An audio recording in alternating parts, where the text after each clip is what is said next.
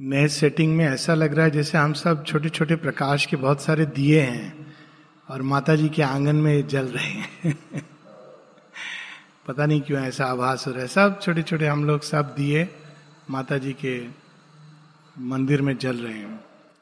यही हम लोग का सत्य भी है। हम सबके अंदर एक प्रकाश का कण है जो धीरे धीरे जन्म मृत्यु के द्वार से गुजरता हुआ बढ़ता रहता है और जैसे जैसे वो बढ़ता है वो संसार में अपने मन प्राण देह इसके अंदर प्रकाश की थोड़ी थोड़ी छटा लाने लगता है।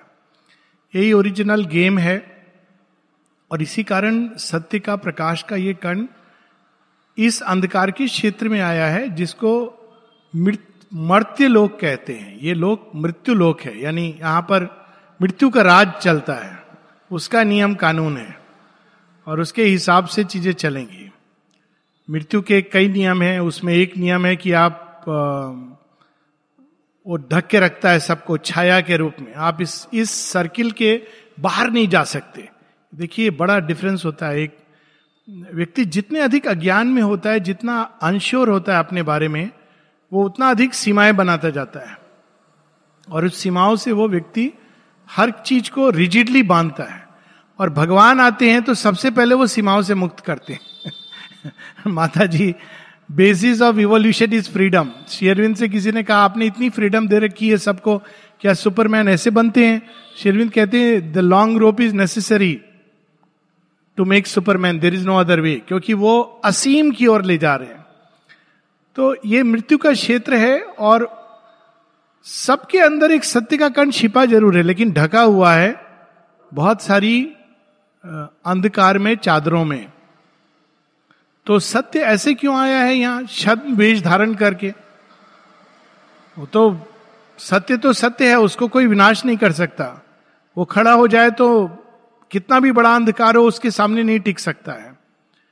इसलिए क्योंकि प्लान केवल अंधकार को नष्ट करना नहीं है बल्कि उसको रूपांतरित करना है। ये इस कारण वो छद्म वेश धारण कर सत्य यहां घूमता है। माँ एक जगह कहती हैं कि इतने गहराई में मनुष्यों के अंदर केवल जो बहुत गहराई में हो रहा है, ओनली दैट इज ट्रू। बाकी सब कोई क्या कहता है, क्या सुनता है, क्या दिख रहा है, क्या सुन रहा है, it's all a play of falsehood, क्योंकि हम सत्य को जानते भी नहीं हैं। तो डेथ को भी अब ये पता चल गया है कि गेम प्लान क्या है भगवान का, क्योंकि वो देख रहा है धीरे धीरे प्रकाश बढ़ रहा है। जड़ तत्व की जगह अभी प्राणवंत हुआ, मन आ गया। अब उसको, उसका भी हार्ट बीट डेथ का तेज हो रहा है कि ये तो धीरे धीरे मेरा पूरा राज्य छिन जाएगा।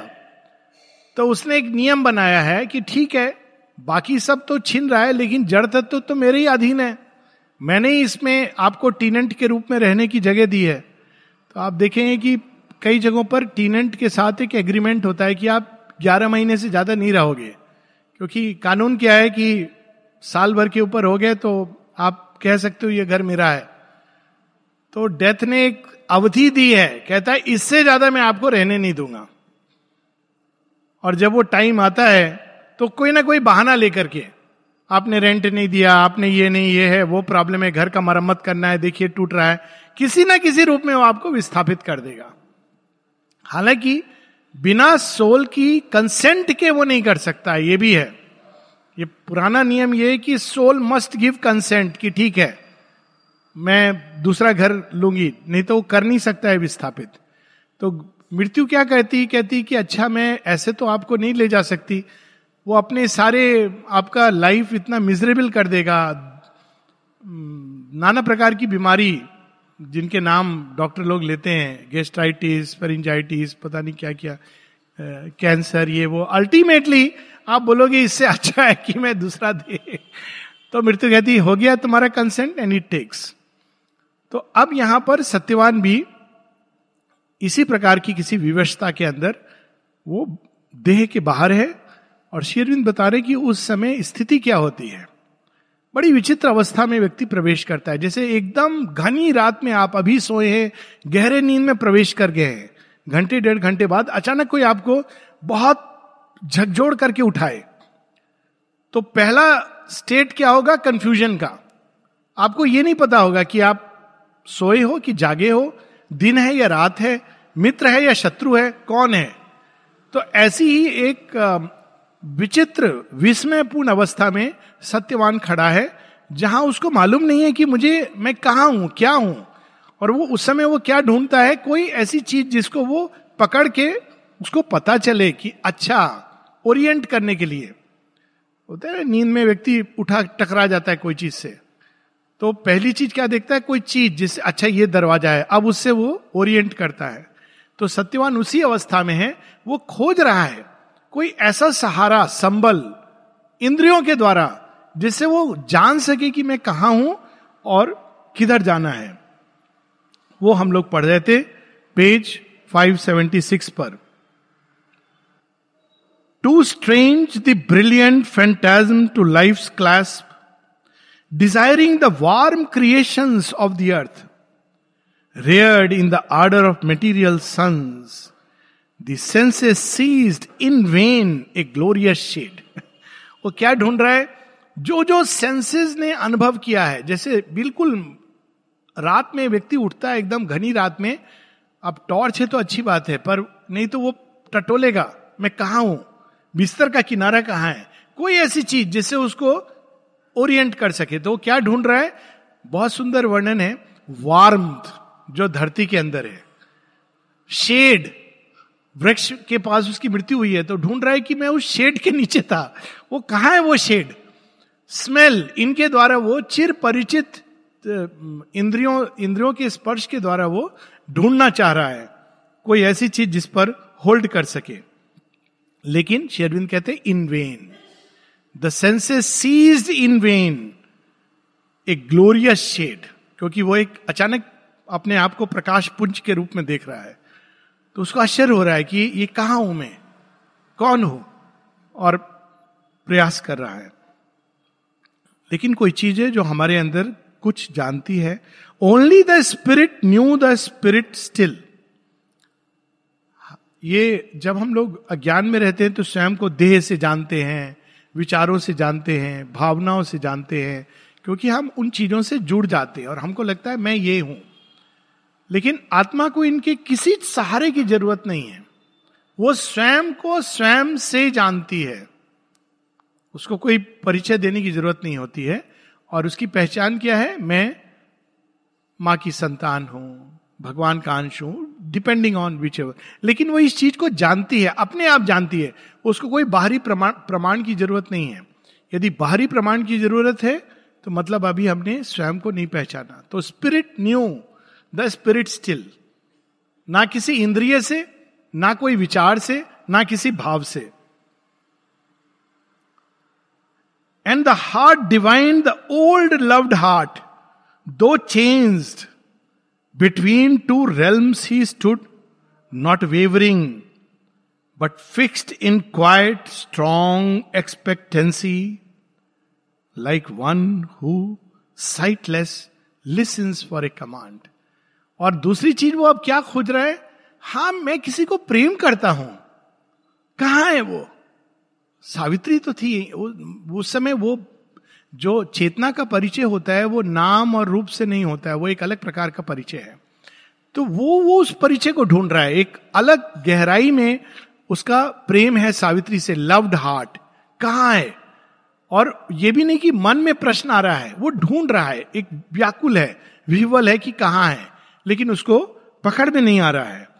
और वो खड़ा हुआ है कि कुछ तो पता चलेगा कि कहाँ है, ब्लाइंड, दिख नहीं रहा, कोई शायद आवाज आएगी, सावित्री पुकारेगी सत्यवान और मैं रिस्पॉन्ड करूंगा। इस अवस्था में इसको गरुड़ पुराण में अगर पढ़ेंगे तो भय लगेगा उसमें ऐसा लगेगा कि आप शीर्षासन कर रहे हैं, वो ऐसे ही डिस्क्राइब करती है, धरती ऊपर हो जाती है, आकाश नीचे हो जाता है। लेकिन इसमें श्री अरविंद हमको बड़े सुंदर ढंग से बता रहे हैं, नींद में उठे, ब्लाइंड फोल्डेड, कुछ ढूंढ रहा है भावों के द्वारा, लेकिन पता नहीं है क्या ढूंढ रहा है। So were they immobile on that earthly field, powers not of earth, though one in human clay. Satyavan अब एक आत्म रूप में, he is not of earth. हम सबके अंदर जो आत्म तत्व है वो इस धरती का नहीं है। इसलिए बोले ना वो दुनिया मेरे बाबुल का घर, ये दुनिया ससुराल, ससुराल में हम लोग हैं। और दूसरा मृत्यु भी यहाँ की उसका अपना रेलम है डार्कनेस का, लेकिन ये उसका क्षेत्र है, यहाँ आज वो आई है किसी को साथ ले जाने के लिए। मैटर के अंदर दोनों मिले हुए हैं, ये खूबी है मैटर की। मैटर के अंदर दोनों तत्व हैं, प्राण जगत में नहीं मिलेंगे दोनों, मनोमय जगत में नहीं मिलेंगे। यहाँ अचित अंधकार भी है, यहाँ पर दिव्य तत्व भी है। तो they are one in matter, one in human clay. ये ह्यूमन क्ले की विशेषता है। On either side of one two spirits strove, silence battled with silence, vast with vast. दोनों तरफ एक और सत्यवान है, एक और सावित्री है। But now the impulse of the path was failed. अब देखिए मार्ग कैसे पता चलता है। लोगों ने शेरविन से पूछा, how do we know that we have a call for the path. Sherwin ने बड़ा सुंदर उत्तर दिया, if you have a call you will know it.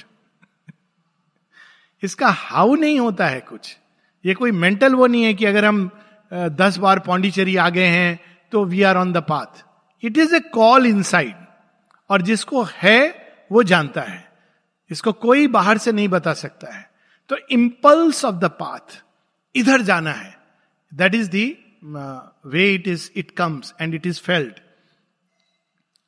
Moving from the silence that supports the stars. अब यहां stars और silence की बात कर रहे हैं क्योंकि पूरे ब्रह्मांड पर अब ये जर्नी होनी है, and stars are indicative of guidance. So stars ही एक हैं जो मार्गदर्शन करते हैं अंधकार में, यहां ये भी है। और स्टार्स की अपनी गति है, अपना पथ है। स्टार्स कैसे जानते हैं, ये विज्ञान बताएगा कि अब फोर्सेस के प्ले से यहां यहां ऐसे घूम रहे हैं। लेकिन क्या चीज है उनके अंदर जिसने हर चीज को अपने अपने ऑर्बिट में लाकर घुमा रही है। To touch the confines of the visible world, luminous he moved away, behind him death went slowly with his noiseless tread, as seen in dream built fields a shadowy herdsman glides, behind some wanderer from his voiceless herds. अब मृत्यु कैसे दबे पाऊं, मृत्यु announce करके नहीं आती है।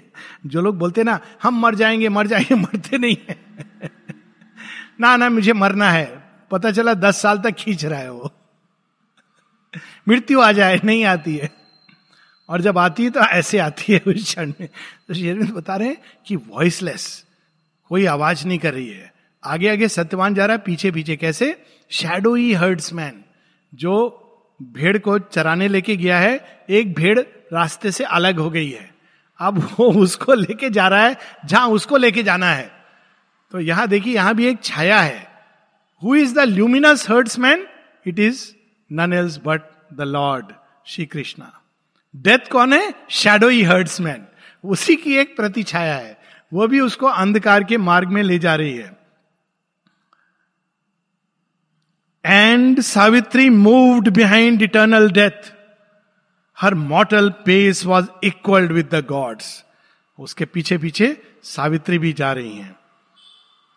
Wordless she travelled in her lover steps. कैसे पता चलेगा सावित्री को किधर जाना है, मृत्यु तो धोखा दे देगी, छाया है। वो प्रेम से प्रेम को पहचानती है, सत्यवान कहाँ जा रहा है वो फील कर रही है अंदर में, वो अपने आत्म तत्व में जानती है कि सत्यवान कहाँ जा रहा है, और सत्यवान का अनुसरण करती हुई जा रही है। Planting her human feet where his had trod, into the perilous silences beyond. Perilous, dangerous, खतरनाक, नीरव अवस्था में जहां कुछ भी हो सकता है। और उसका कौन गाइड है, बहुत इंटरेस्टिंग है, Satyavan is her guide unknowingly, क्योंकि वो आत्म तत्व को के पीछे पीछे जा रही है। जहां आत्मा अवेक होती है वहां डिवाइन मदर आती है। इसको बहुत सुंदर ढंग से श्री रामकृष्ण कहते थे स्टोरी में, कहते थे कि तुम गाय को खींचोगे तो नहीं आएगी, रेजिस्ट करेगी, तो ऐसे करो बछड़े को ले चलो, तो गाय उसको चाटते चाटते पीछे आ जाएगी। बछड़ा कौन है? हमारा साइकिक बीइंग है. एक बार उसका जब जुड़ जाता है, माँ उसको चाटने लगती हैं, पुचकारने लगती हैं, तो जहां जहां बछड़ा जाता है माँ पीछे पीछे जाती है. कहाँ है? अच्छा चल तो आ. That is the process. So Savitri भी सत्यवान के पीछे, जैसे गाय अपने बछड़े के पीछे जा रही है, जा रही है पीछे पीछे. अब प्रारंभ होती है यात्रा का पहला चरण. पहला चरण है जब देह के बाहर हो लेकिन इंद्रिय के द्वारा इंद्रियगत संसार. जब हम उपनिषदों की और गीता की जैसे डिस्क्राइब करती है बीइंग को, तो बताती है ना कि रथ इज द बॉडी और सेंसेस क्या है? घोड़े. वाइटल एनर्जी उनको फीड कर रही है और सेंसेस ले जा रही हैं. तो जब शरीर से व्यक्ति बाहर आता है तो भी सेंसेस ऑपरेट करती हैं, लेकिन चूंकि वो बॉडी के द्वारा जो सेंसेशंस हैं, जिस तरह से उसने जगत को देखा है वैसा नहीं होता है.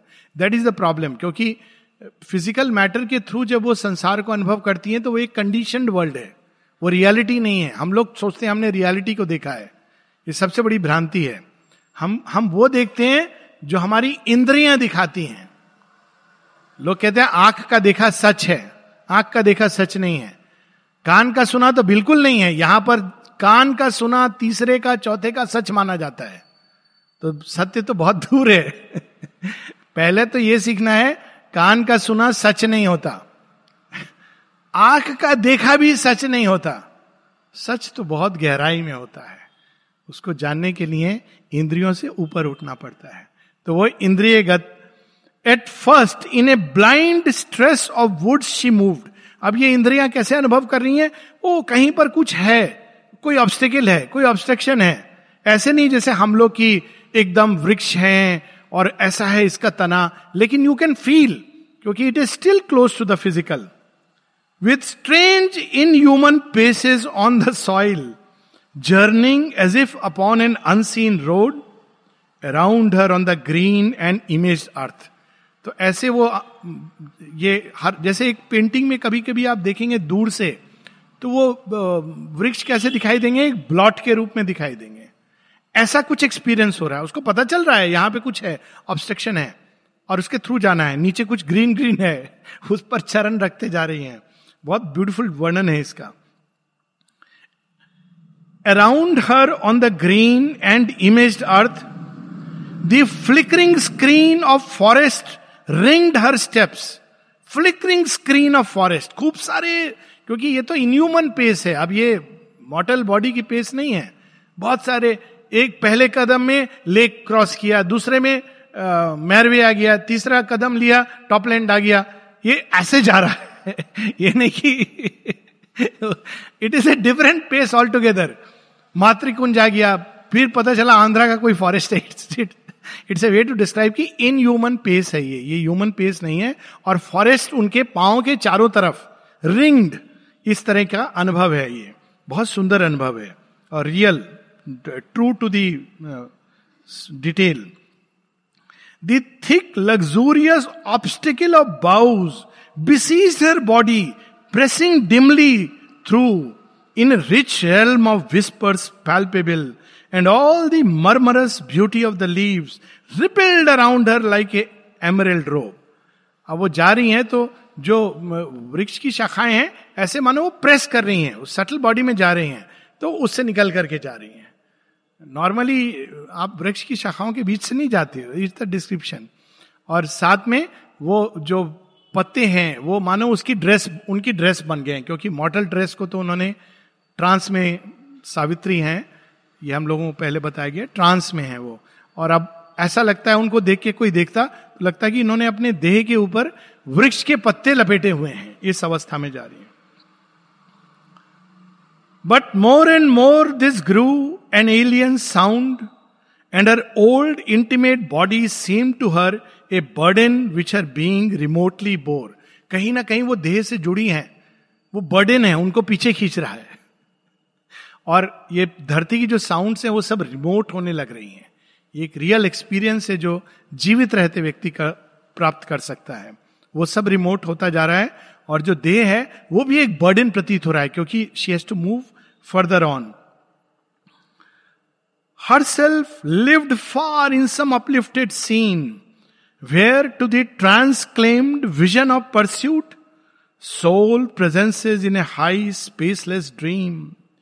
The luminous spirit glided stilly on, and the great shadow traveled vague behind. अब वो कहीं और है, देह कहीं और है, जो पुल कर रहा है उनको पीछे से. ये इसमें एक आभास है. और आगे आगे मृत्यु का तो वो रास्ता है, वो तो लेके जा रही है, उसको कोई इश्यू नहीं है, वो तो जुड़ी नहीं है किसी चीज से. तो ये एक्सपीरियंस सावित्री को हो रहा है. Still with an amorous crowd of seeking hands. अब नेक्स्ट वो किसमें प्रवेश कर रही है? एक जो वर्ल्ड है, सेंस वर्ल्ड के ठीक जुड़ा हुआ डिजायर्स का वर्ल्ड है. जिन जिन चीजों की सेंस ने क्रेविंग की थी, भूख भूख भूख, भोजन इत्यादि इत्यादि इत्यादि, अब वो सारी चीजों को मूर्त रूप में देख रही हैं. एक जगह माँ बताती हैं कि मॉरिस मेगर एक लेखक था जो आया था फ्रांस से, और उन्होंने माँ को एक ऑब्जर्वेशन किया और माँ ने कहा 100% मैं एग्री करती हूँ इससे. माँ कहती जिन लोगों के अंदर बहुत अधिक कामना वासना का वेग होता है, कहते उनके चारों तरफ एंटिटीज होती हैं, सूक्ष्म एंटिटीज जो दिखाई देती हैं. तो उसने माँ से पूछा कि क्या ये मैं ही अनुभव कर रहा हूं या ये सच है? माँ ने कहा बिल्कुल सही अनुभव कर रहे हो. और वो ड्रॉ करती हैं ऐसी फोर्सेस को जो उनसे मिली हुई हैं. That is how illness etcetera enter into a person. तो जहां पर ये चीज बहुत अधिकता में होती है, तो अब वो एक्सपीरियंस कर रही है उस जगत का जिसको एलिमेंटल वर्ल्ड, वहां पर अब वो प्रवेश कर रही हैं. उसका वर्णन देखिए. Still with an amorous crowd of seeking hands, softly entreated by their old desires, her senses felt earth's close and gentle air cling round them, and in troubled branches new, uncertain treadings of a faint foot wind.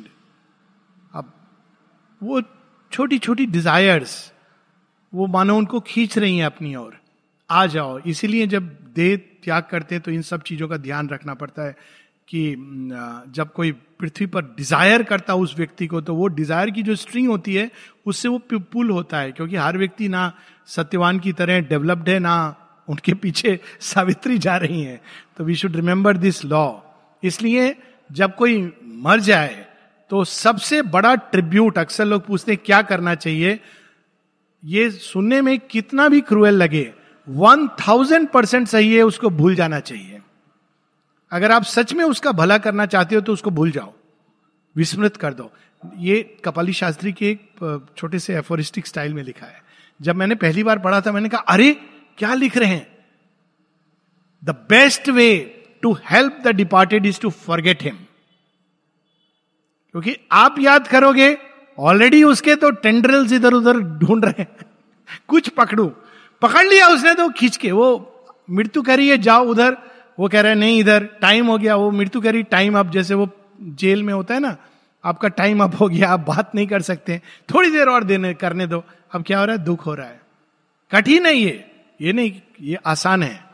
तो उसका simple तरीका है, आप प्रेम का शुद्ध स्वरूप दो उस व्यक्ति को, और उस जो भी आपके अंदर डिजायर्स या जो भी वो, उनको माता जी के साथ जोड़ दो. इसका प्रैक्टिकल एस्पेक्ट, क्योंकि बहुत रेयर है, बहुत कम है कोई बहुत ही योगनिष्ठ जो कहेगा ओके दैट्स इट, तुम जाओ अपनी यात्रा पर. बहुत कठिन है. इसलिए इसका दूसरा तरीका है send the person away with love.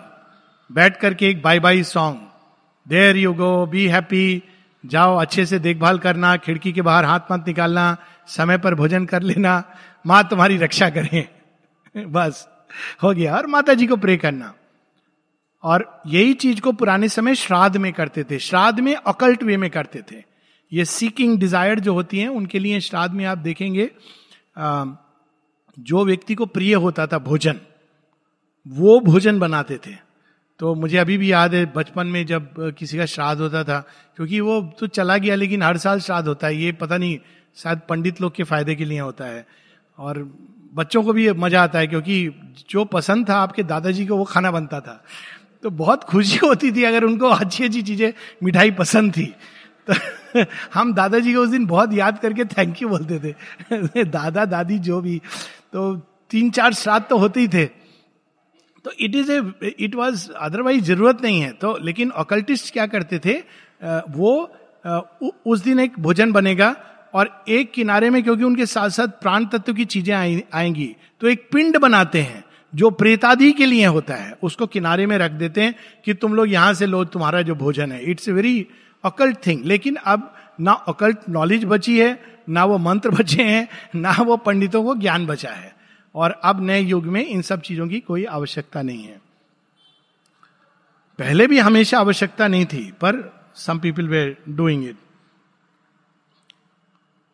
Softly entreated, देखिए, she bore dim fragrances, far callings टस्ट fragrances. हर व्यक्ति की अपनी एक सुगंध होती है, दुर्गंध भी होती है, तो वो सॉरी, और वो फ्रेग्रेंसेस महसूस कर रही हैं. श्री अरविंद की देह में लोटस की फ्रेग्रेंस थी, माँ बताती हैं इसके बारे में. और किसी व्यक्ति के गंध से आप जान सकते हैं कि उसकी अवस्था क्या है. ये नहीं कि वो व्यक्ति कैसा है प्लीज, पर ये अवस्था क्या है, उसके अंदर की अवस्था उस समय क्या है. तो वो फ्रेग्रेंसेस है, क्योंकि सावित्री एक योगिनी है, फ्रेग्रेंसेस अनुभव कर रही हैं कि किस दिशा, सूक्ष्म जगत की फ्रेग्रेंसेस.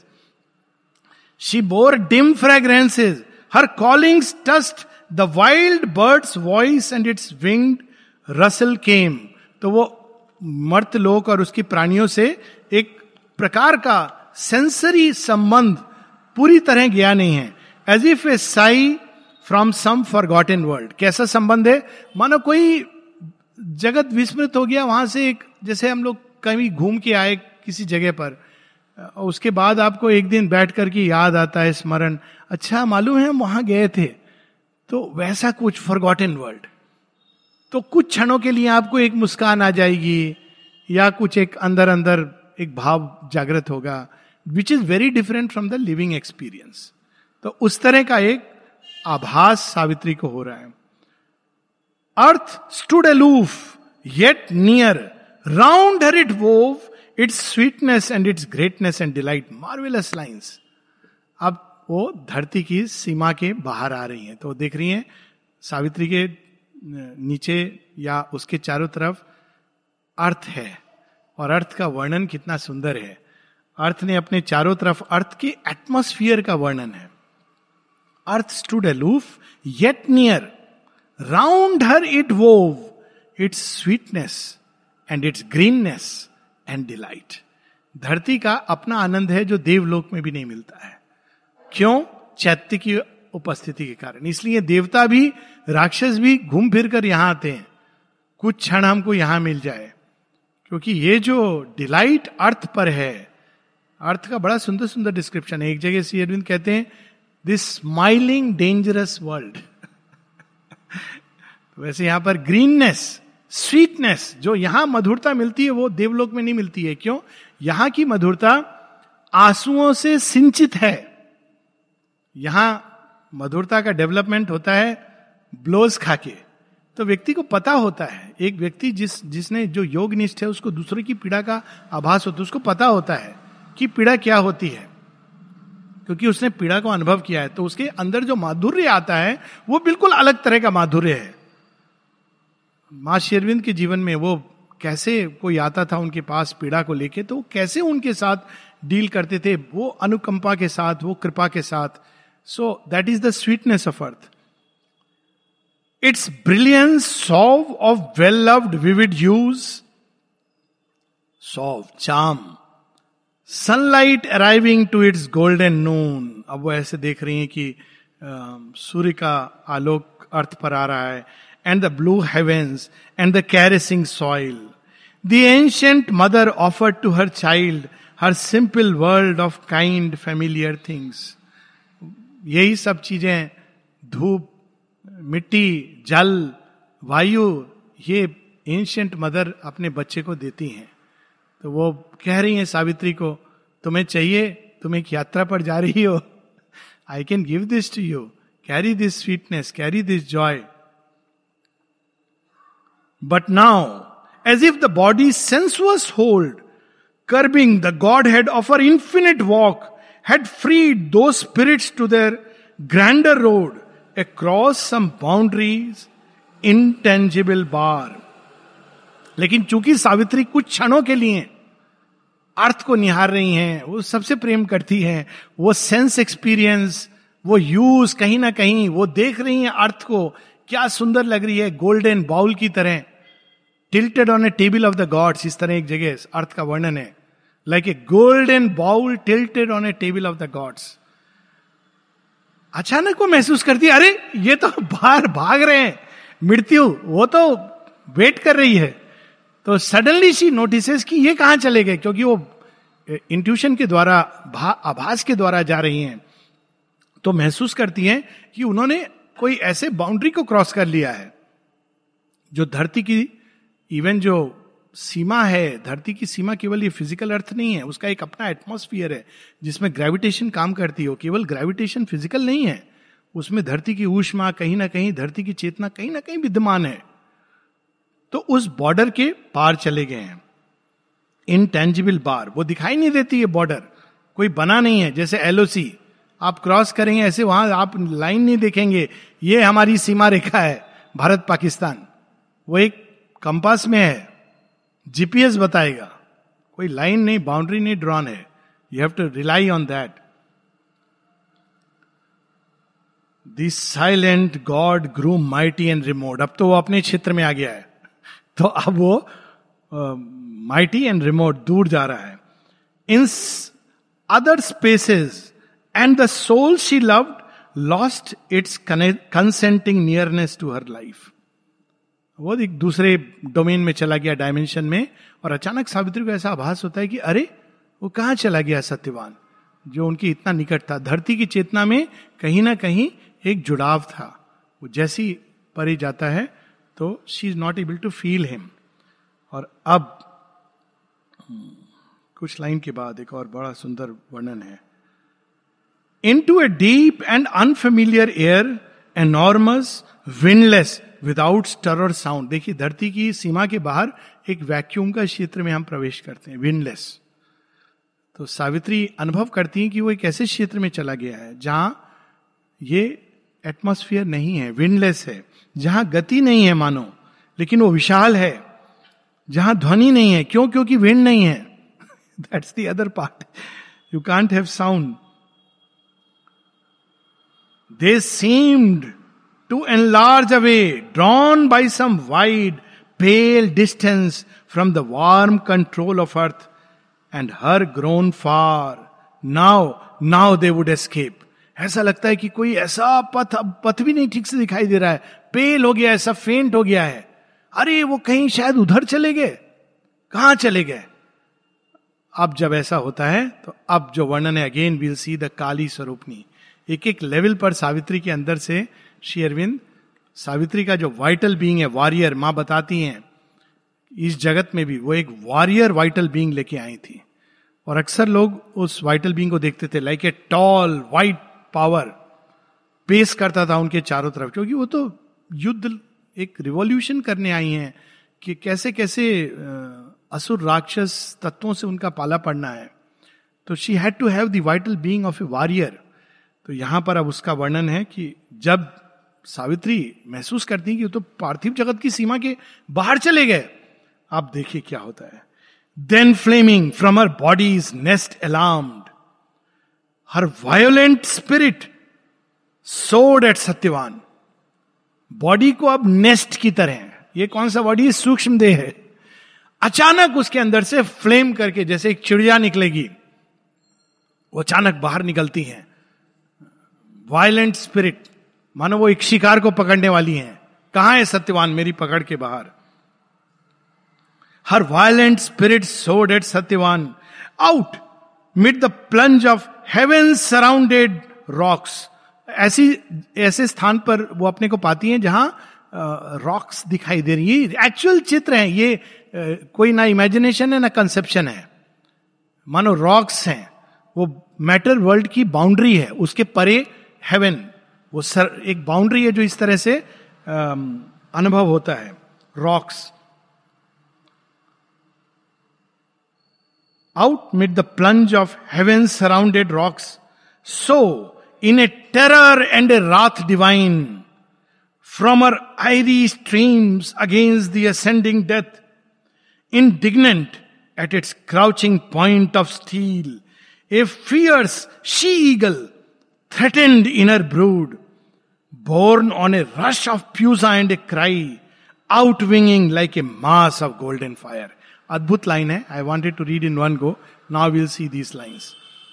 Airy, ये एक नेस्ट जो चिड़िया का, कौन सी चिड़िया? शी ईगल, गरुड़ पक्षी, कैसी दिखाई दे रही है? लाइक ए गोल्डन फायर, एक आग्नि, स्वर्ण अग्नि से मानो पूरी तरह रेडिएटिंग, अग्निपुंज की तरह, गरुड़ पक्षी की तरह वो अपनी देह रूपी देह यष्टि से बाहर निकलती हैं.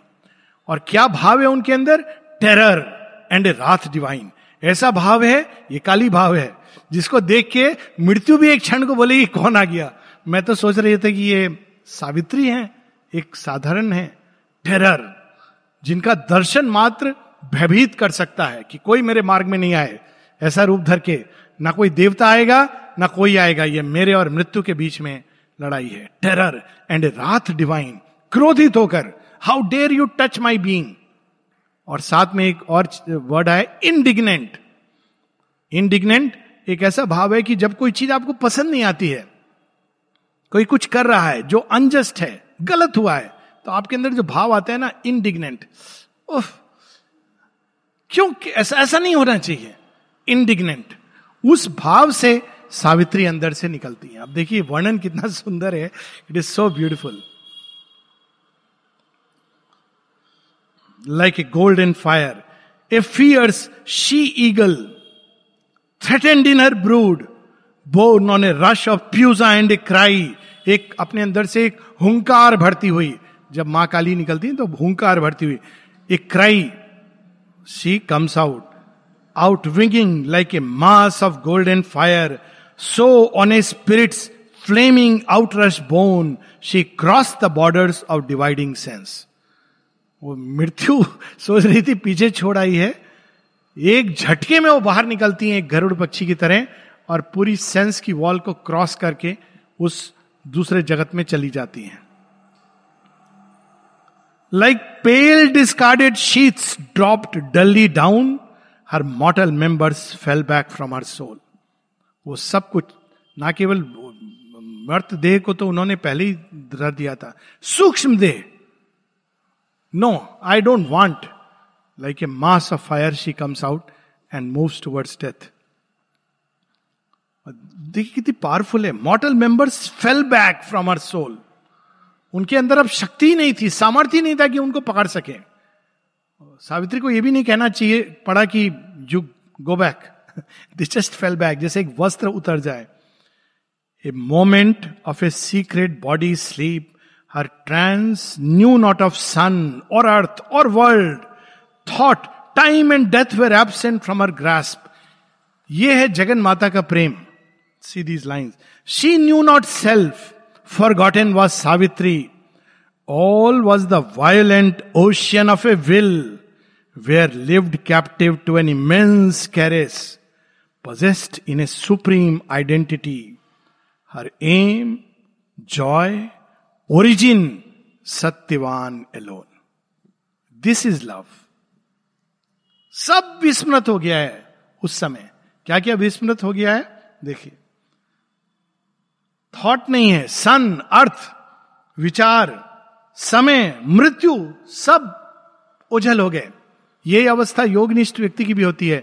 Time, life and death were passing incidents. वो कौन है वो भी भूल गई हैं, पूरी तरह विस्मृत. क्या उनको स्मृति में है? Violent ocean of a will, अपने संकल्प को एक पूरी तरह एकनिष्ठ बनाकर, वायलेंट, तीव्र बनाकर, यहां वायलेंट का अर्थ है तीव्र, एकनिष्ठ बनाकर, ओशियन, सब कुछ एकत्र करके, पूरी ऊर्जा को. वो किसे ढूंढ रही हैं? Where lived captive to an immense caress, Satyavan जो उनके हृदय में था. और वो क्या करती थी? कैरेस, जैसे एक चिड़िया को, look at the word, caress करती थी, और उसको मृत्यु लेके जा रही है. How dare. माता जी की स्टोरीज हैं ऐसी. श्री अरविंद ने तो यहाँ फिर ब्लैंकेट कर दिया कि यहाँ जो देह त्यागेगा वो मेरे जगत में आएगा, मृत्यु कैन नॉट टच हिम। और माँ ने पूछा इसके साथ भी, एक ऐसे व्यक्ति के साथ उन्होंने ये देखा होते हुए जो बहुत स्वभाव से बड़ा क्रोधी, ये सब। तो Shri Aurobindo said yes it does not depend on the state of consciousness. और माँ फिर कहती हैं ये अद्भुत सामर्थ्य श्री अरविंद का, अद्भुत सामर्थ्य, ब्लैंकेट सैंक्शन, इस पर डिपेंड नहीं करता आप कैसे थे, अच्छे थे, बुरे थे, the fact that you belong to her is enough. आगे वो संभालेंगे। ये पावर सुप्रीम ओमनीपोटेंस का, ये इसमें सावित्रिका की she rushes towards him. Her aim क्या है डिवाइन मदर का? द ह्यूमन सोल, जॉय, उसमें वो आनंदित होती हैं। ओरिजिन दोनों का एक ही है, इसको हम दोनों लेवल पर देख सकते हैं। Satyavan alone, her sovereign present in her beings core. कितनी अद्भुत लाइन है, प्रेजेंट। भगवान के प्रिजन में कौन एस्केप करना चाहेगा? अनंतता में। वह उस अनंतता से जाने नहीं दे रही हैं सीमित जगत में। दैट इज द प्रिजन, भगवान का जो प्रिजन है। He beat there like a rhythmic heart herself, but different still, one loved enveloped clasped, a treasure saved from the collapse of space. क्या बचा के रखा है उन्होंने अपने हृदय में? वो प्रेम जो उन्होंने सत्यवान को किया है, और वो प्रेम जो सत्यवान ने उनसे किया है, उसको उन्होंने ट्रेजर के रूप में अपने अंदर, इनर क्लास बीइंग के कोर में, उस शक्ति के साथ वो आगे बढ़ रही हैं। This is the power of love, not जिसको हम लोग कहते हैं। यहीं हम लोग रुकेंगे। A treasure saved from the collapse of space, around him nameless infinite she surged, her spirit fulfilled in his spirit, rich with all time, as if love's deathless moment had been found, a pearl within eternity's white shell. एक चीज जो मृत्यु नहीं ले जा पाई और नहीं ले जा सकती, उसका अधिकार नहीं है, is the love that we have for the divine. वो डिवाइन मदर के पास है। और एक क्षण को ऐसा प्रतीत हुआ मानो मृत्यु हार गई, डेथलेस मोमेंट। वो प्रेम अद्भुत है। ह्यूमन लव भी इसी चीज को सीख करता है, लेकिन वो संभव नहीं है इस कोर्स के रहते हुए। वो ट्रांसफॉर्म जीवन में संभव है, that's why it falls back, पर प्रयास करता है, क्योंकि ओरिजिन हमारा भी वही है। हर व्यक्ति स्वयं को सत्यवान समझता है और अपने लाइफ में एक सावित्री को ढूंढता है, और हर सावित्री एक सत्यवान को ढूंढती है। ये निरोधा ने इसको जोकिंगली बड़े सुंदर ढंग से कहा था। किसी ने निरोधा से पूछा कि कहाँ है मेरा सत्यवान? तो निरोधा ने कहा मैं हूं ना। तो कहा, तो उन्होंने जोक में कहा ऐसा काला कलूटा सत्यवान। तो उन्होंने कहा जैसी सावित्री वैसा Satyavan. Real story. What a profound truth in this. पर ढूंढ उसी को रहा है अल्टीमेटली, वो प्रेम, वो इंटेंसिटी ऑफ लव, वो perfection and fullness of love. हम लोग यहीं रुकेंगे, नेक्स्ट वीक आगे बढ़ेंगे।